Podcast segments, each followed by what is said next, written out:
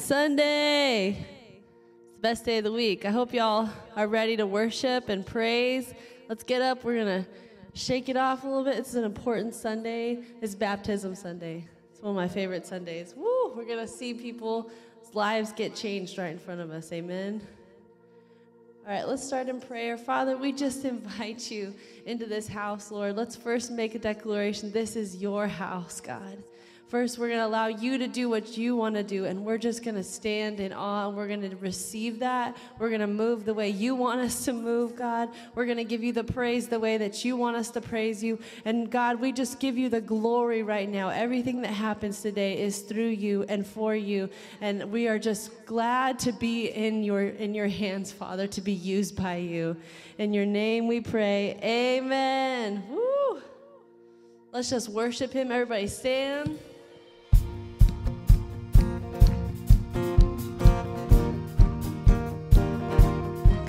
We serve a faithful God. Amen.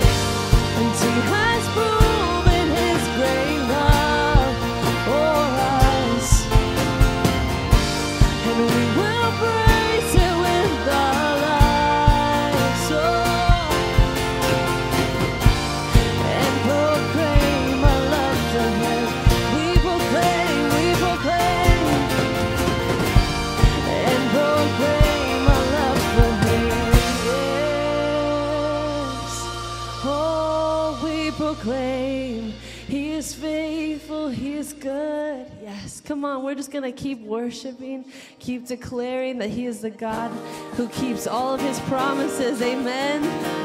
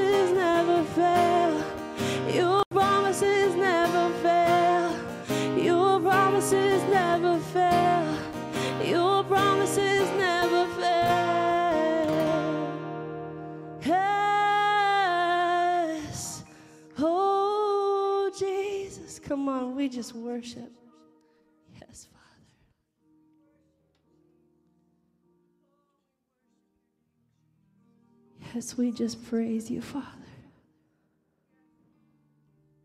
That you're the God who knows the plans that you have for us. And they are good. They're not meant to harm, but they're meant to help you prosper, to see a better future. Let's just sing that again. For I know your thoughts, your plans for me are good.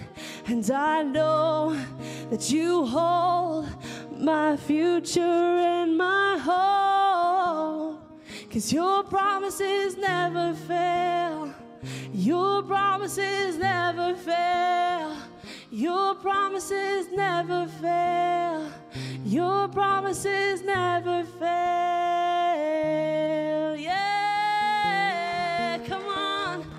Just linger in that this morning that His promises are good and they will never fail. Amen. Amen. Woo. Wow, what a joy. You can be seated if you like. What a joy today to celebrate with our baptism candidates their decision they made to walk with Jesus, to make him the Lord and the leader of their life. I think what's so beautiful about this um, particular baptism is, you know, they're all all adults. A lot of times we'll have kids, you know, in the group in the mix, and that's great. Kids that are growing up and they're in our kids' classes and they're learning about Jesus, and their teachers at one time or another will ask them if they want to invite Jesus to be their Lord and leader. Statistics say that as we get older, the challenge of committing our life to the Lord, you know, um, they, it, it goes down because people have their own agenda, their own plan, their own way. So when we have when we encounter adults that meet Christ and make Him the Lord and the leader of their life, we know there's been an encounter. There's been something that's happened. God's shown up in a powerful way. Paul was on his way to persecute some more Christians when a light knocked him off of his donkey, blinded him, and the Lord spoke to him. And he was forever changed. And I believe that the people we're going to baptize today have had encounters with the Lord in some powerful ways that uh, represent uh, that similar kind of an experience where they are saying, Man, I've met the real Jesus, and I want to make him the Lord and the leader of my life. I've come to understand the grace that he's offered, his forgiveness, and by faith I have received him as my Lord and Savior. And I'm making the leader of my life, and I will follow him all the days of my life. All the days of my life. It's so powerful, isn't it? Who wants to start today? You guys are on the front row. Come on up. Here's the stairs over here.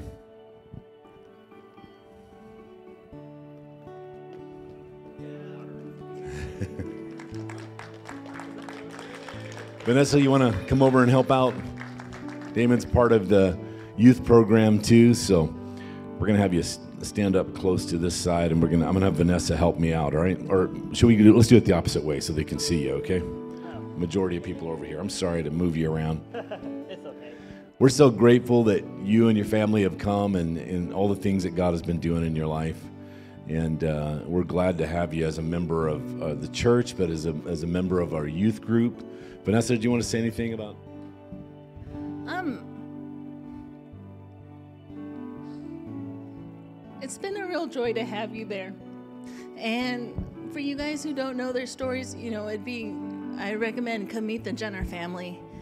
I mean, I, I even recall, you know, this is a big deal making this decision where you know, just a couple weeks before Easter, I made an announcement about Easter and, you know, how we celebrate the death of Christ. And he had come up to me after service and said, I had no idea Easter was about Jesus' death.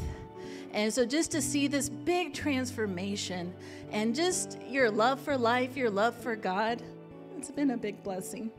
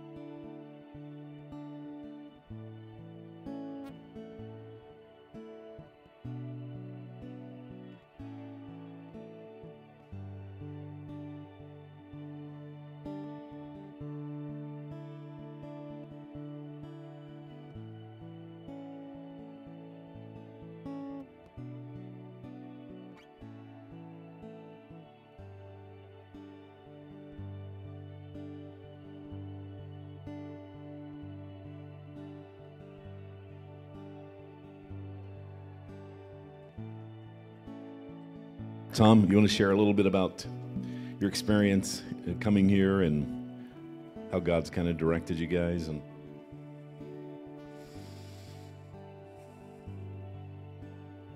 It's hard to put into words exactly what it is I'm feeling now and and even harder to describe the difference between now and just a year ago.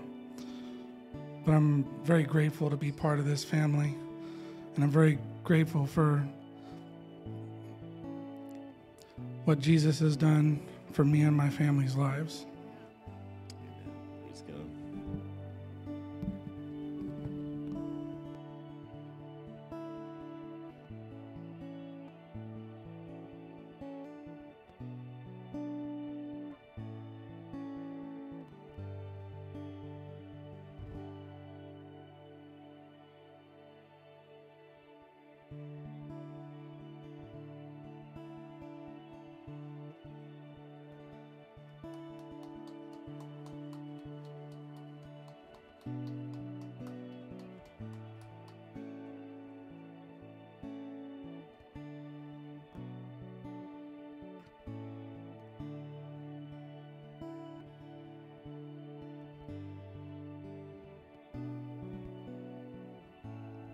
One thing I love about this family too is immediately they jumped in and just started serving. You know, like uh, they have been serving faithfully ever since they came here, and we're so grateful for them. So grateful for what God's done. Is there anything you'd like to share, Angie? Um, nothing in particular. Uh, really, just to echo what my husband said. Uh, a lot can change in a year. A lot can change in a month, and Jesus will move in the way He needs to in your life. So keep keep the faith in Him and just know that it's all going to work out. And we're so proud of you guys.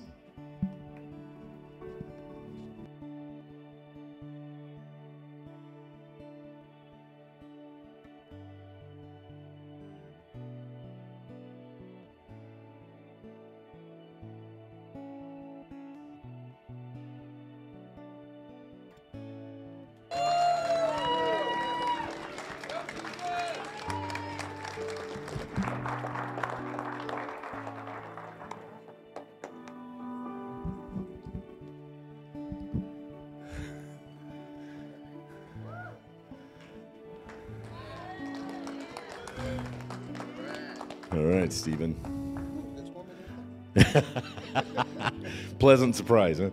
It's not quite bathtub water, but at least it's not freezing cold, right? we have a little heater in there that helps out a little bit. We're so grateful for you guys. I mean, what a joy. And, you know, this has been a, a reconnection on a number of levels. And, uh, you know, uh, Vanessa and uh, Amanda went to school together, were in choir together on all of that. And, and it's been so great to get a chance to meet you guys. You came, uh, you know, also during the convocation, and God really did some really powerful things. And you, anything you'd like to share before you're? Um, just grateful to have found our home. Awesome. We're so glad you're here.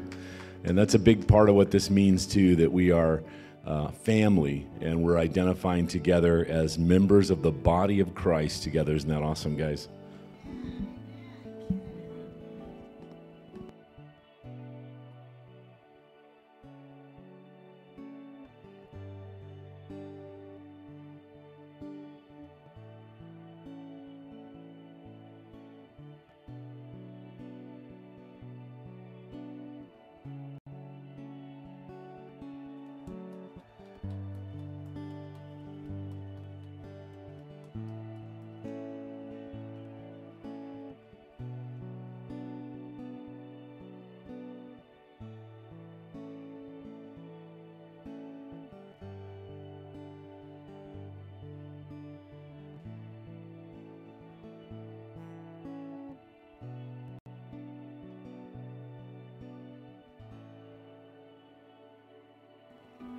Where's Amanda at? Is she?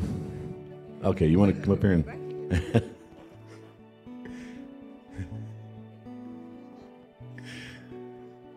We're so grateful you guys have come along and joined us as family. Is there anything you'd like to share before we baptize?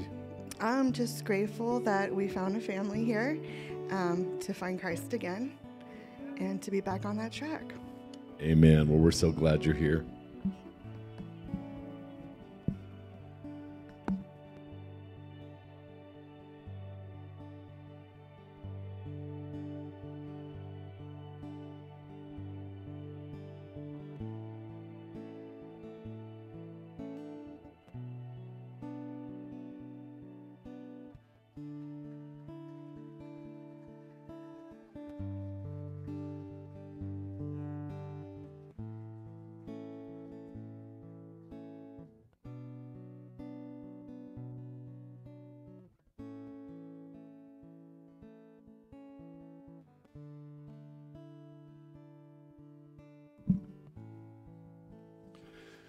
Amen. We have members of the body of Christ.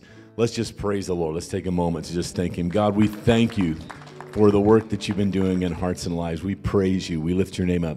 Stand again. We're going to worship the Lord in song.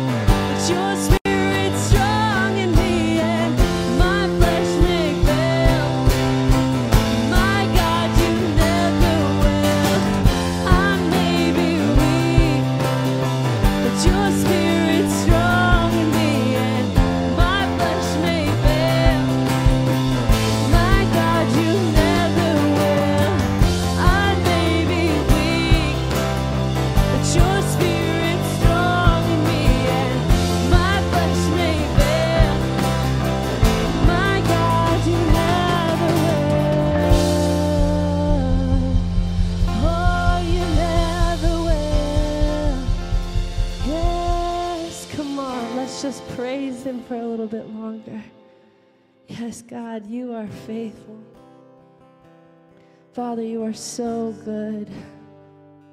You are so good. Thank you, Father, that we get to be a part of these moments. Thank you that we can be the family that you've called us to surround each other, encourage each other, lift each other up, be there in the hard, be there in the good, be there in the highs, and be there in the lows, Father. Thank you. Thank you, Father, for the joy of knowing that this isn't where it ends, that we have a home forever in you, with you, in heaven, and then one day we will all be together, Father.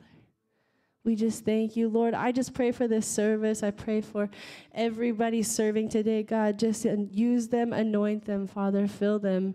God, let them receive what you have for them. And everyone in this room that came here today, God, begin to just move in their hearts. Let them feel your presence. Let them feel something they've never felt before. And we thank you, Father. In your name we pray. Amen. Amen. I don't know about you, but it's a good Sunday to go meet someone, welcome them. So walk around. You got two minutes. We'll give you two minutes and just walk around and go meet someone.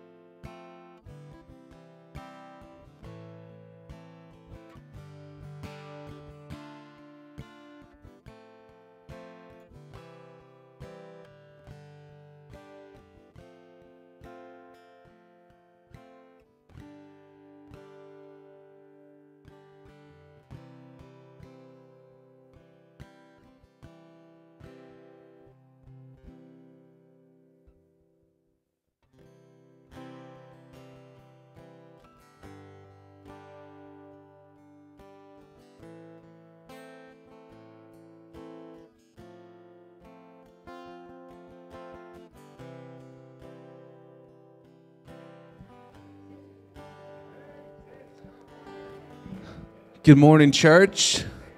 Good morning. Good morning. Hello. Hello. We're going to continue on in our service here. Um, we just can't say enough how grateful we are that you joined us today as we celebrate those who got baptized. Um, can you just give it up around the room for those who gave their life, who just publicly declared that they are following Jesus? That is just so awesome this morning. Um, I know my wife and I were over there. We were weeping like babies over there. It was like this is what it's all about. It was so awesome just to see that. Um, and they came and they they came in faith, declaring you know what they believe. They believe in Jesus. And um, what we're about to do is we're actually about to give. We're going to give this morning, and we have the opportunity to come in faith as well. I just wanted to read a passage for you um, from Ephesians three. It says, "For this reason I kneel before the Father." From whom every family in heaven and on earth is named. Says, I pray that he may grant you, according to the riches of his glory, to be strengthened with power in your inner being through his Spirit, and that Christ may dwell in your hearts through faith. Somebody say faith. I pray that you, being rooted and firmly established in love, may be able to comprehend with all the saints what is the length, what is the width, the height, and the depth of God's love, and to know Christ's love that surpasses knowledge, so that you may be filled with all the fullness of God. Verse 20 says, Now to him who is able to do above and beyond all that we ask or think, according to the power that works in us. Y'all, this is such a hard passage to read because I can't even comprehend the God that we are serving. And as we even attempt to do that, I just get deeper and deeper. It says that his love surpasses our knowledge and that he is able to do above and beyond all that we ask or even think. This morning, as we give, I pray that your giving is not mechanical or just something to do just to check off your checklist as this is what I do every week or every other week. But I pray that you give this morning with that understanding, come in faith of knowing that the God I serve is able to do far above and beyond what I can even expect or what I can even think. And when you truly start grasping that or even attempting to, I should say, of the God that you serve, your mind just gets deeper and deeper and just knowing that I I can come in here in boldness and faith and knowing that God's going to continue to move for his honor, his glory and we can't even give enough, you know. So, let's just pray this morning, but I pray that you just come with boldness and in faith knowing that the God that you serve is far greater than what you even think, what you could even expect, what you, you could even imagine. Let's pray. God, we just say thank you this morning, Lord. Thank you for the public declaration of those, God, that are saying that they're going to serve you, that they're following you, Jesus.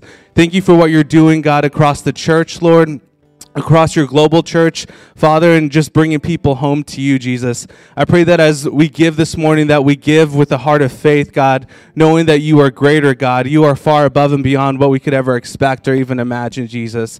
I say thank you for who you are. Thank you for your greatness, and thank you for all that you're doing. In Jesus' name we pray. Amen and amen.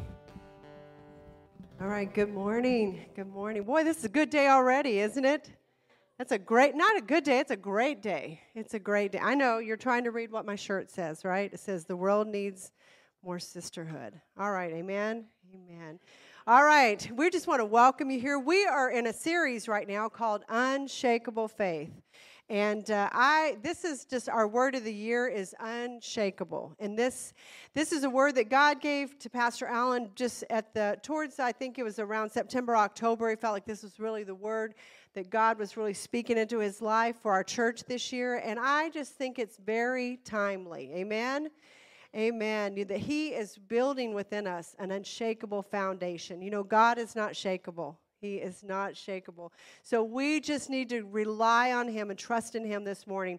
I got a couple things I want to talk to you about this morning. One is our purple card. If you are new to to Grace this morning, or if you have recently got new information and you want to share your contact information with us, take a moment to fill out the purple card. It's in your seat, uh, right behind your seat. There is a little purple card, or you can see our host today. We have Lisa and Monet at the connections table right back here. Connect with them following the service. We have a mug we want to send you home with. It says the Grace Place on it. Just a gift to you to remind you of your visit here today. But I want to encourage you this is community, this is family. God wants us in community. He wants us to have a sisterhood. He wants us to have a brotherhood. He, want, he wants us to be a part of a family. So we want to encourage you. This is your year. Amen. How many of you can say amen to this is my year? Amen. All right. We have a couple of exciting things happening. We have new t-shirts coming that says unshakable. All right. You can pre-order these. You can go to the church website at gp.church you can pre order them. If you need assistance ordering them, you can see Lisa or Monet today at the connections table. They're going to be happy to help you get that ordered. But we're going to be placing an order. If you want a shirt that says unshakable, hey, I'm going to get my order in. Get your order in as soon as possible so you can make sure you get your shirt. These are fun to wear. It's a great way to kind of be a conversation starter. I know that uh, every time I wear a shirt that has a some kind of a statement, even yesterday I walked in somewhere, I wore this yesterday, I'm sorry, but I'm wearing it again today. Someone Someone's like, "What does your shirt say?" And I had to tell them. But it's a great way to say, "Hey, this is a, something that you know God wants us to be, you know, in, in friendship and in community." So, where get one, get one so that you can get one for a friend as well, so that you can just be a part of what God's doing in our life this year. Unshakable. Uh, next, we want to talk a little bit about uh, if you haven't already joined a grace group, now is the time. We started this last week. We had our first grace group. How many of you were in a grace group this week? All right, we had a lot of people there. They were exciting. If you didn't get a chance to, to come or join one, it's not too late. You can you can see Monet, Lisa at the back table. They have a barcode or a QR code that you can uh, scan and go right to the, the group so you can join one. We have several options that are available different nights of the weeks, different times. We want you to join one of these groups. It is important to be a part of family, a part of community. And then, if you haven't already downloaded the new church app, isn't it exciting? How many of you have downloaded the new app? Nan, it's great, isn't it?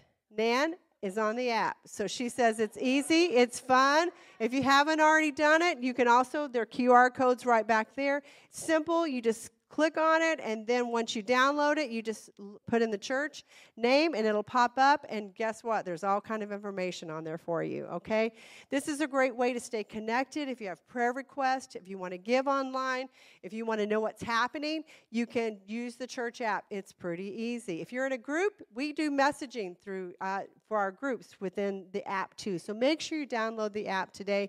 It's really awesome. And then just lastly, on uh, February the 12th, I was going to say September the 12th. I don't know where that came from, but February the 12th, we are having uh, we are having Valentines and cakes, or cakes and Valentines. So you want to plan on staying after church because we're going to have nothing but cakes, and we're just going to have a time to linger, fellowship, enjoy some Bundt cakes from Nothing Bundt. I love nothing bundt cakes. And so this is a great way just to invite someone. Hey, say, come have some cake with me after church. But hang around, get to know someone. I want to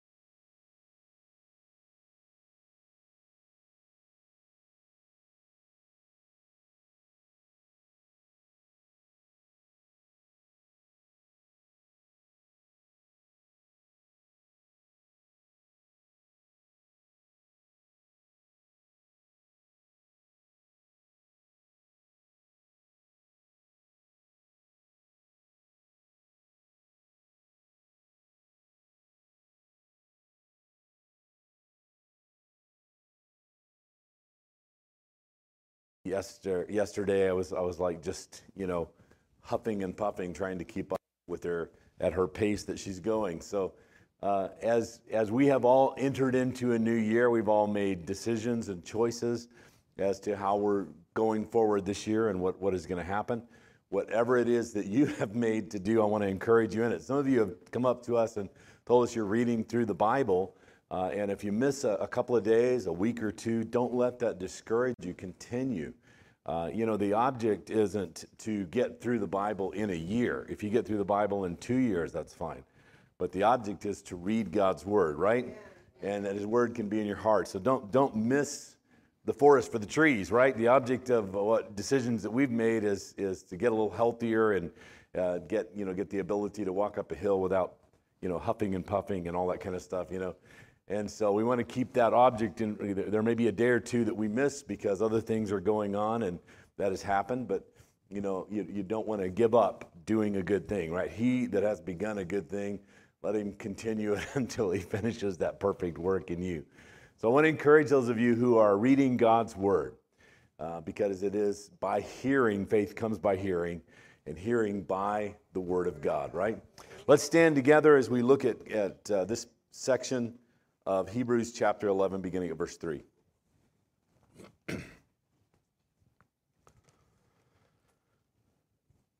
by faith, we understand that the worlds were framed by the Word of God, so that the things which are seen were not made of things which are visible. By faith, Abel offered to God a more excellent sacrifice than Cain through which he obtained witness that he was righteous, God testifying of his gifts, and through it, he being dead still speaks. By faith, Enoch was taken away so that he did not see death and was not found because God had taken him. For before he was taken, he had this testimony that he pleased God. But without faith, it is impossible to please God. For he who comes to God must believe that he is, and that he is the rewarder of those who diligently seek him. By faith, Noah, being divinely warned of things not yet seen, moved with godly fear, prepared an ark for the saving of his household, by which he condemned the world and became heir of the righteousness which is according to faith. Father, we thank you for your word. We're asking God that in these next few moments, that you would bring alive to us the truths of these great heroes of faith, what it means to have a godly faith, and how it can be life changing.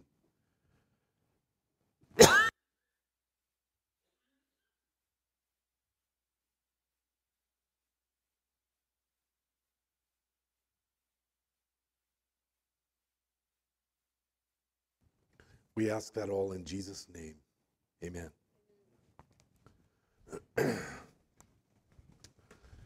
Again, my apologies for those putting up, listening to my voice. This allergy season has been wonderful on all of us, hasn't it?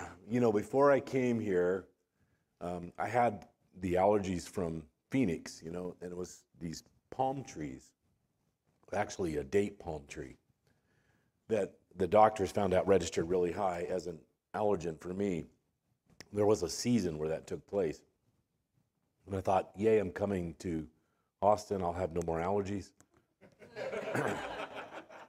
Life will be amazing. and then you guys decided to plant cedar trees, right? All over the place.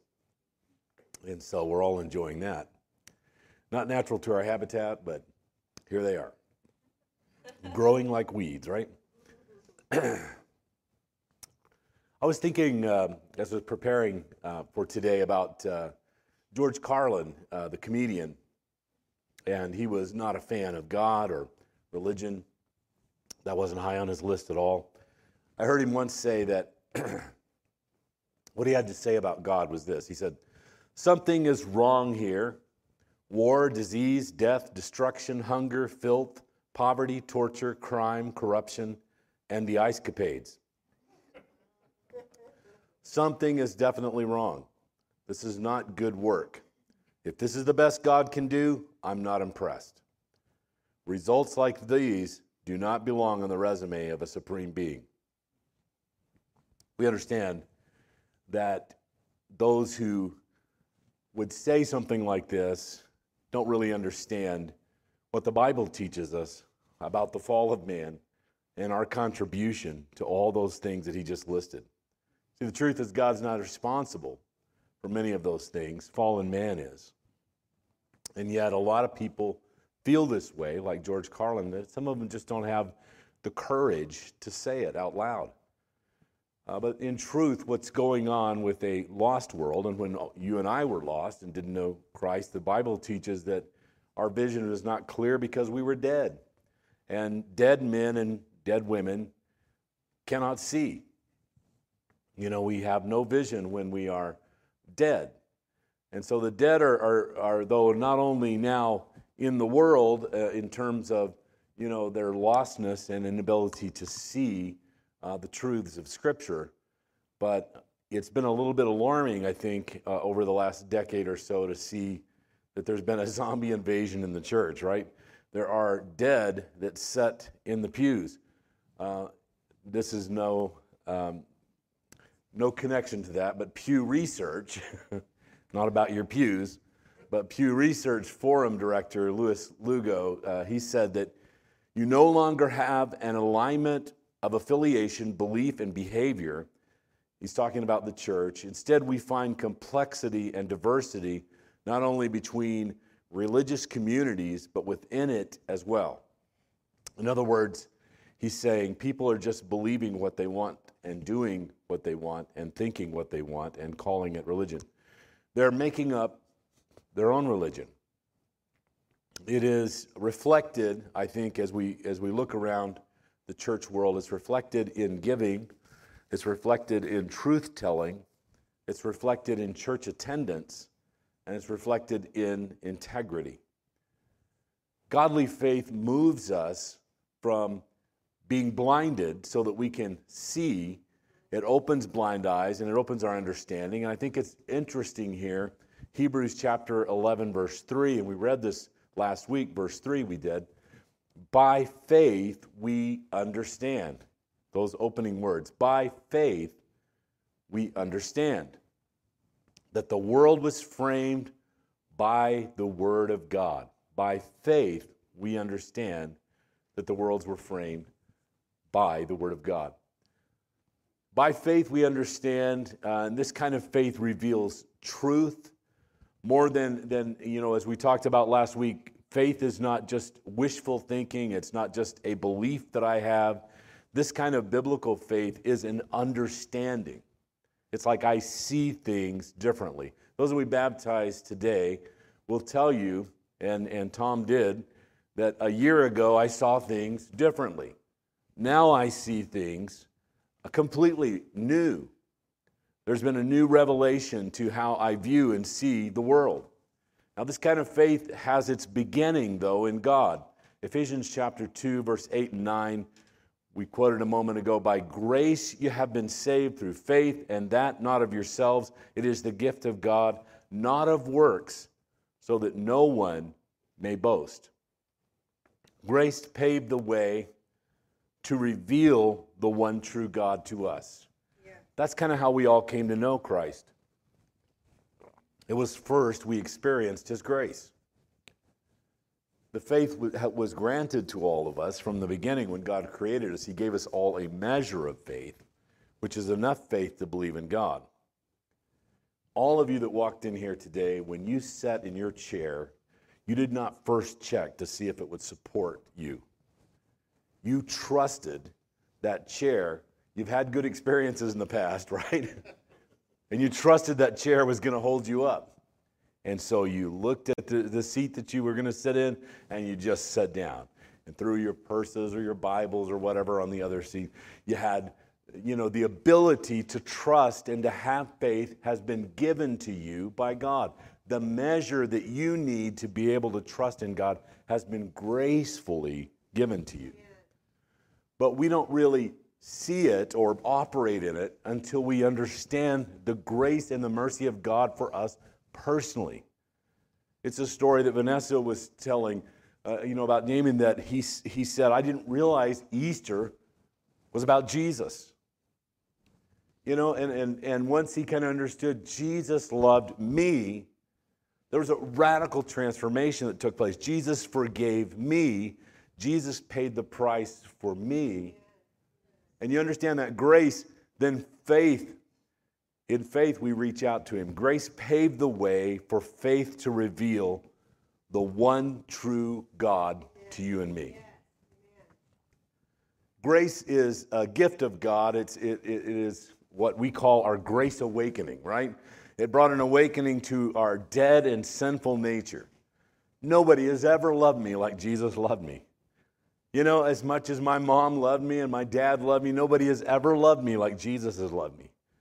You know, when I'm at my very worst or at my very best or, you know, all, you know, all the, along the middle, no one has ever consistently loved me with the kind of love that God loved me.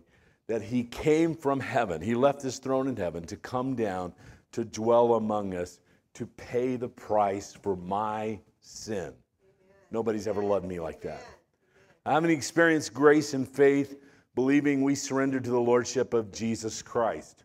I want to walk through what we just read a moment ago these great heroes of faith, uh, and that is sometimes what uh, Hebrews chapter 11 is referred to the Hall of Fame of faith, you know, are the great faith patriarchs who lived faithfully. And, and so we can take some learnings from what happened in their life and how their faith grew and, and what, it, what it meant and, and how God received uh, that faith in, the, in their walk and relationship. So we've had first here the reference to Abel, an unshakable faith that is, is based in a sincere heart, it's, it's based in pleasing the Lord. Now it says, by faith, Abel offered to God a more excellent, key word there, more excellent sacrifice than Cain, through which he obtained witness that he was righteous, God testifying of his gifts, and through it, he being dead still speaks. There's a ton of stuff right here going on that we hear about Abel. Now, rolling back for those of you who may not know the story of Cain and Abel and how that, uh, you know, Cain, they both offered their sacrifices. God received both sacrifices, but he really loved Abel's sacrifice. And that really, you know, began to, to anger and upset Cain.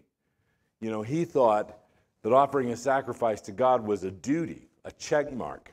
You know, like some feel like religion you know, I got to go to church, I got to read a scripture, I got to pray once in a while, you know, I got to give an offering, and I've done all those check marks, and I'm upset because God didn't honor me in a special way, you know?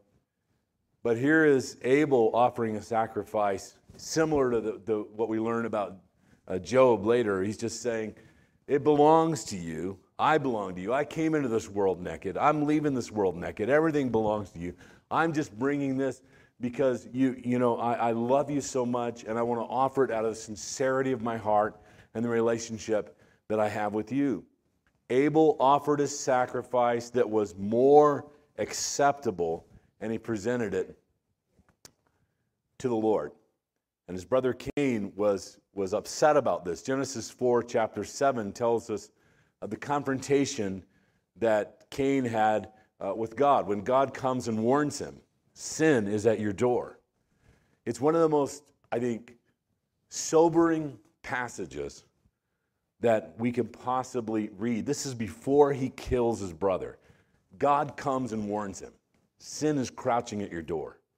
If you don't rectify what's going on right now and get rid of this anger and this rage, you're going to act out in it. And he did. He struck his brother down, he killed him.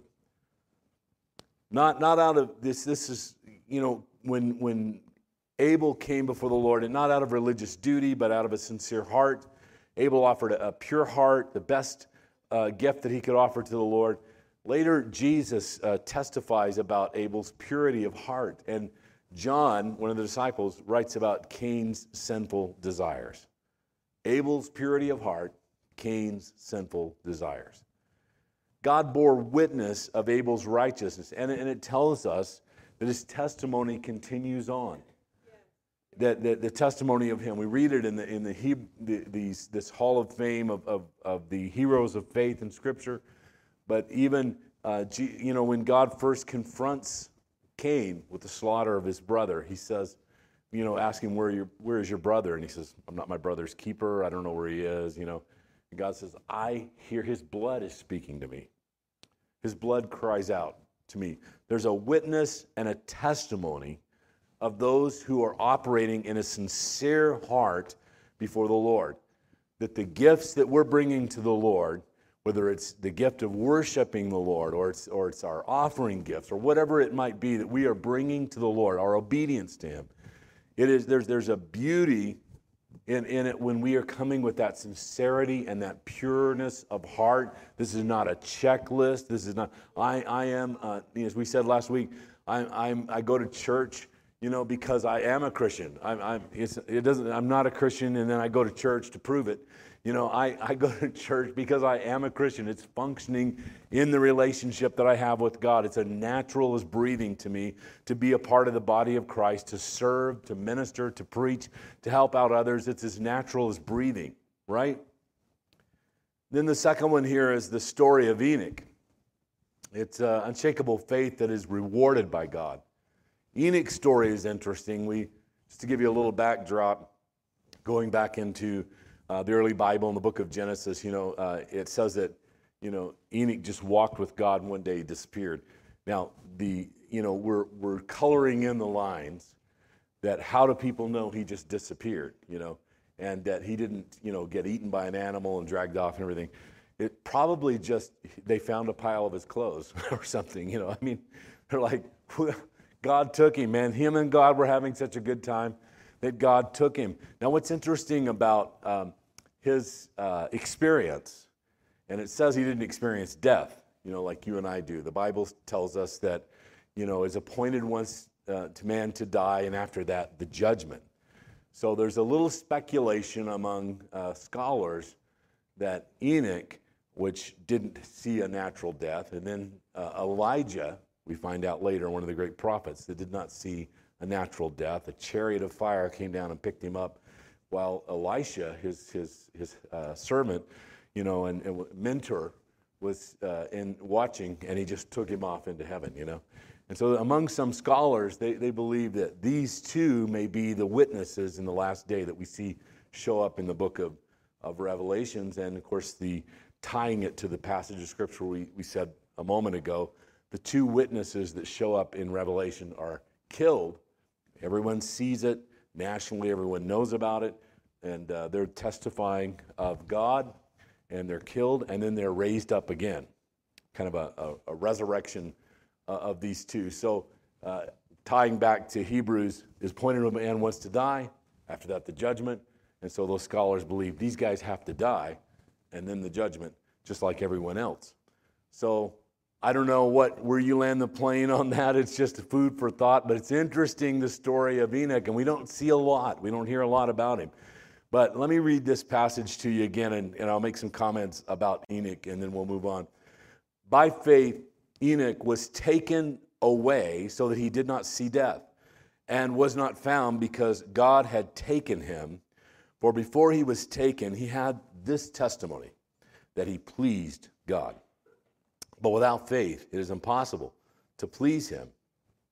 For he who comes to God must believe that he is, and he is a rewarder of those who diligently seek him.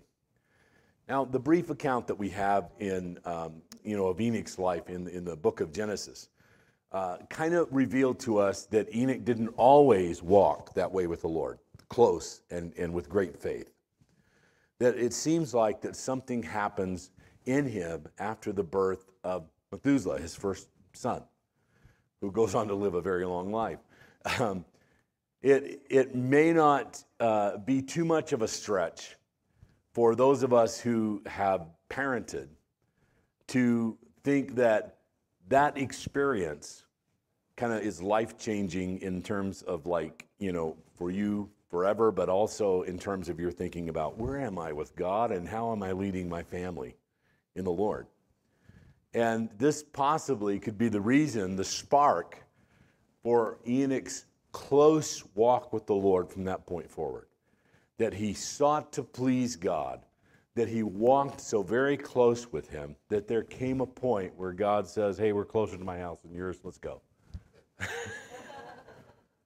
and boom, he was gone. He came to realize that only if he walked with God could he be a good example to his children. And by this kind of daily reliance, Enoch pleased God. I have a cousin who has was living, you know, he grew up in church and grew up in faith, and you know, he was living in rebellion. And he had his first daughter, and it was life changing. He had not been to church for four years, and boom, you see him on the front row. it changed his life holding that little baby and looking at that wonder and that miracle. And perhaps that's what happened with Enoch uh, as well, and became close to the Lord, walking with him on a daily basis. The third one is the story of Noah, which shows us an unshakable faith can, can produce uh, a godly fear, which is healthy for us. By faith, uh, Noah, being divinely warned of things not yet seen, moved with godly fear, prepared an ark for the saving of his household by which he condemned the world and became heir of the righteousness which is according to faith. Noah accepted God's word, he took heed, and, and he, he won God's approval. And he thought that obedience was the priority, that God said, you know. Now, I, I don't know about you, but like uh, all my work life, you know, there, there was a healthy fear in me for my direct report. You know, and uh, so wherever I was working, if they gave me something, I could have a list of 500 things I had to do that day. But if the direct report came in and said to me, today we need to get this done, I set everything else aside and I did what they asked me to do because I understood something about obedience to authority, right? It's like they would forgive me for the other things not being done if I did what they asked me to do.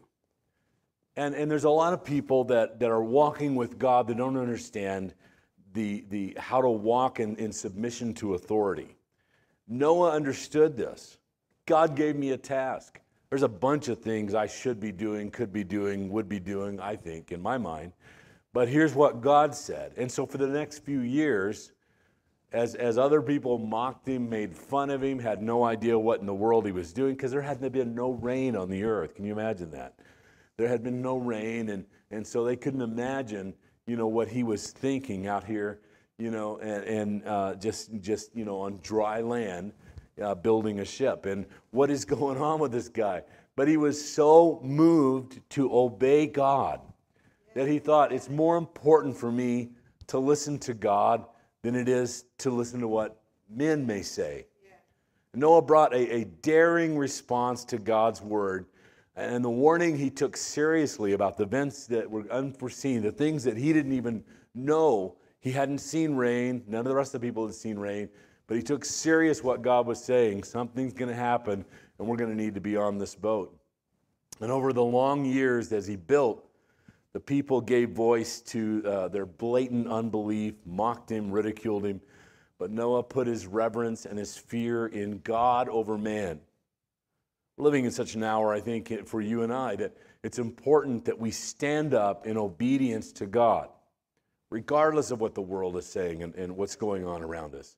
So let's jump to application for all of these events, uh, all of these individuals, for our lives personally. It says Abel offered a sac- uh, sacrificially to God regularly and in faith believing in the goodness of God and out of extreme gratitude for what God had provided.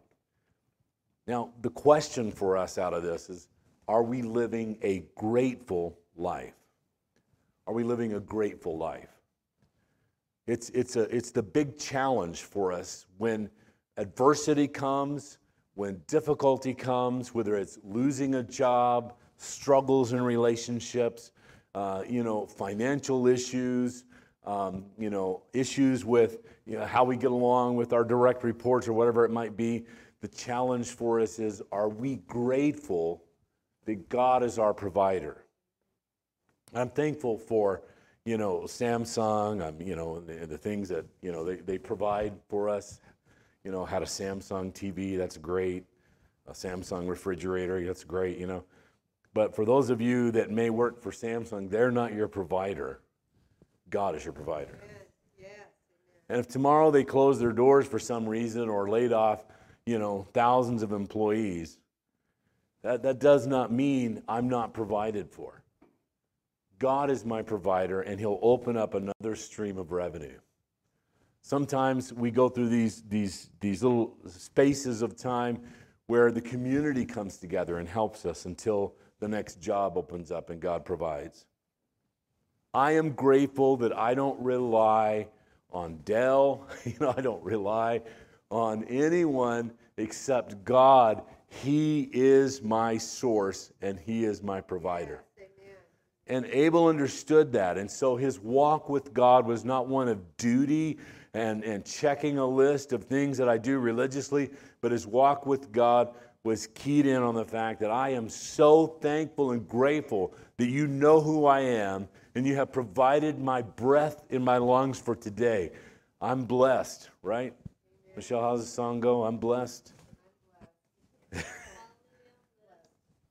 Come on, give me the words. Got this heartbeat in my chest. If Allison was here, she could sing it for us, right? I mean, yeah, the the Canes are famous for this song, and it says whether it's your day, your birthday, or a Tuesday. Hallelujah, I'm blessed. I've got, uh, you know, air in my lungs. And, you know, it's whether, you know, uh, it's a good day or a bad day, God's God and He's on the throne. And this was Abel's living, understanding, walking in faith with God. I am grateful. He was seeing something the world doesn't see. It's because his eyes were opened up by God to see things differently. From Enoch, we learn. He said, belief in God, existence, uh, means commitment to the, his presence and involvement in every part of our life. And so Enoch was, was com- had a commitment that his, he had a meeting and an encounter with God every day, and, and he's, it, was, it was first and foremost on his agenda, and it, and it meant that his whole life was going to be shaped around what God was doing and not what was going on in the world, right? Yeah. His calendar was, let me see if I can fit you in, right? Dentist, uh, soccer, uh, ball games. Let me see if I can fit you in because I've got God here on the schedule. He's on the top of the list. I can squeeze you in Thursday at 7 p.m. I guess there's an opening, right? That's, that's the way that, that Enoch was, was developing his calendar for life. Was I, I have a preoccupation first with, with obeying God, with following Him, with, with having my time with God, and and a, a, a thoroughly secular society, and because of our preoccupation with material things, it's easy for us to ignore God's existence and, and to overlook God's grace. But Enoch wouldn't allow it in his life. He, he knew that God was a rewarder of those who seek him, and he put God first. He wanted to spend time in his presence every single day. Those who seek him every day can testify of his goodness. It is good to be in the presence of the Lord. I love being in the presence of the Lord. Michelle got a chance to go to that conference. A few others uh, did as well this past weekend, and we were just re- talking about how this is so, uh, you know, these are important. We need to put these in our agenda because when we come together with God's people, just like today, and the goodness of God as we're worshiping together and, and praising Him, it, it changes our mindset.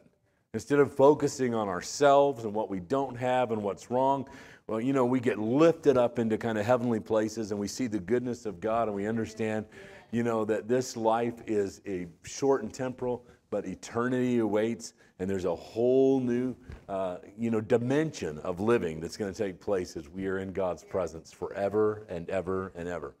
Noah put his reverence and fear in God over man. And by it, he achieved three important things salvation, witness, and righteousness.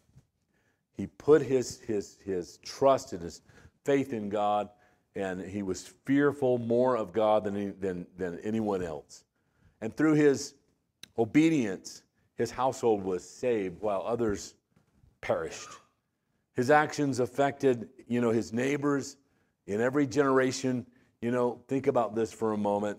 In every generation, Christian obedience has powerful evangelistic value in every generation.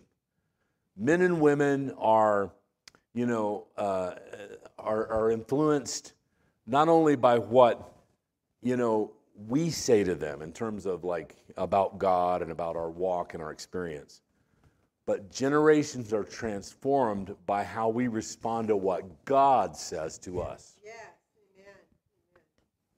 Right?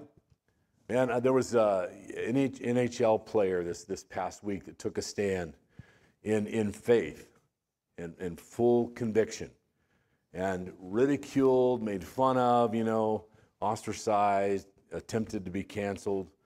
And he made this stand that he would not participate in something that went against his values. He feared God more than he feared man. He worried about what God would think more than he worried about what the NHL would think or what his, uh, the players, his teammates might think or, or what his coach might think or whether he would get another paycheck. And when we see courage like that, where people will take a stand for their beliefs in God, we see what we're talking about here in, in terms of, of Noah. That not only, you know, he wasn't one that just went around and preached the goodness of God, right? He was like, God told me to do something, and I'm doing that. Yes. God told me how to live. God told me how to walk. God told me how to talk. God told me what to take a stand for and what to take a stand against. And I will obey God over man. His secret was his total, unhesitating obedience to God's revealed word. And the scripture testifies Noah did all that God commanded him. I love that, man. I'm reading in the Old Testament right now, and the story of Moses. Moses did all of what God commanded him, you know, and, and uh, Joshua did all of what God commanded him. And you see, as, as you go along, you know, these guys, there's a pattern to this walk in faith. We're doing all that God has required of us and asking us to do, and not a part of it. And then worrying about what might happen with what other people might think. Unshakable faith. I invite our worship team to come. When we talk about unshakable faith, the question is does that ring true in a definition for you right now? That your faith is not shaken. That no matter what is happening in our world and what's going on around us, uh, no matter what your coworkers may think, um, no matter what anybody uh, that is around you may think that, you know, uh, may have one time or another had influence in your life, that your faith is unshakable. There's nothing that will move you. Now, at points in this series, the legacy faith of, of Abel, Enoch, Noah teach us that we need to obey God, but they also taught us that it's okay to, you can obey God even if all your questions aren't answered. Noah said, You know, I have no idea what an ark is. If you can explain all this and kind of give me a picture, you know, and show me some stuff about what this is going to look like, you know, then I'll get busy. But right now I got some stuff going on. No, I didn't have to know. You know, Abel did not have to have all the answers to his questions. Enoch didn't have to have all of his questions answered. He just, like, I trust you, Lord. I believe in you. You've given me a measure of faith to, to stand. We can please God when we trust Him, even when questions are not fully answered. Pleasing God is, is a faith priority. Lord, I choose to, to please you. I want to ask you to stand with me.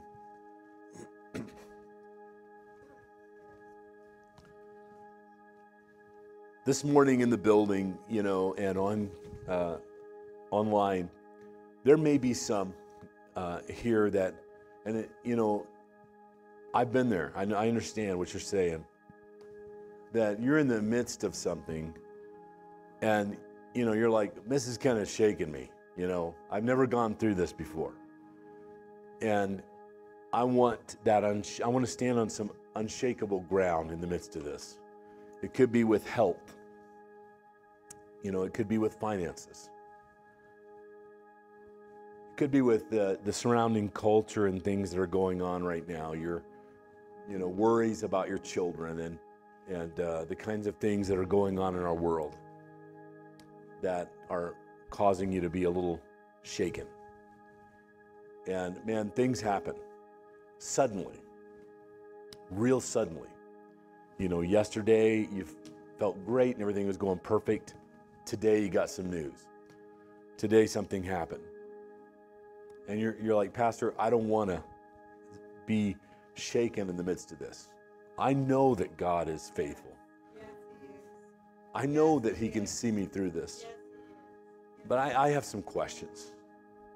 And, the enemy is kind of speaking to me and it's shaking me that what's going on. And if that's you today, Michelle and I are going to join in prayer with you to believe that God's going to put you on some a firm foundation. That you're going to be on solid ground, knowing going forward. I don't have all the answers, Lord, but I know you're with me. One of my favorite old hymns um, that we used to sing in the church is Blessed Assurance. And one of the reasons I love that was because, you know, it's, it, it, it doesn't say that I have the answer. This is my story, this is my song. I don't have the answers all day long. no, it doesn't say we get the answers. It says, Blessed Assurance, Jesus is mine. Oh, what a foretaste of glory divine. I'm an heir of salvation purchased by God. I'm born of his spirit. I'm washed in his blood. So, God, I don't have all the answers, but I know what I know. I know I'm divinely appointed by you. I'm loved and cherished. I've been washed in the blood of the Lamb. I am your child. I belong to you. And I'm going to stand in that as the storm rages around me. So we want to agree with you today. And as our worship team leads us in, in, in time of singing, if this is you and you want prayer today to be on more stable ground in the circumstances you're in, we want to join in prayer with you, okay?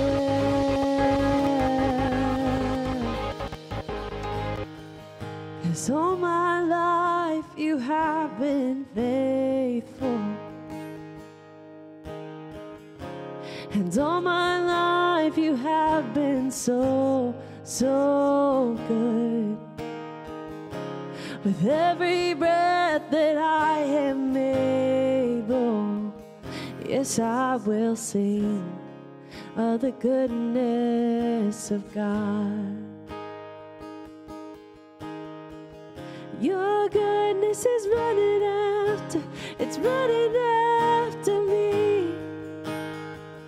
Your goodness is running after, it's running after me.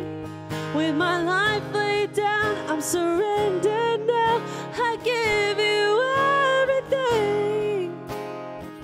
Your goodness is running after, it's running after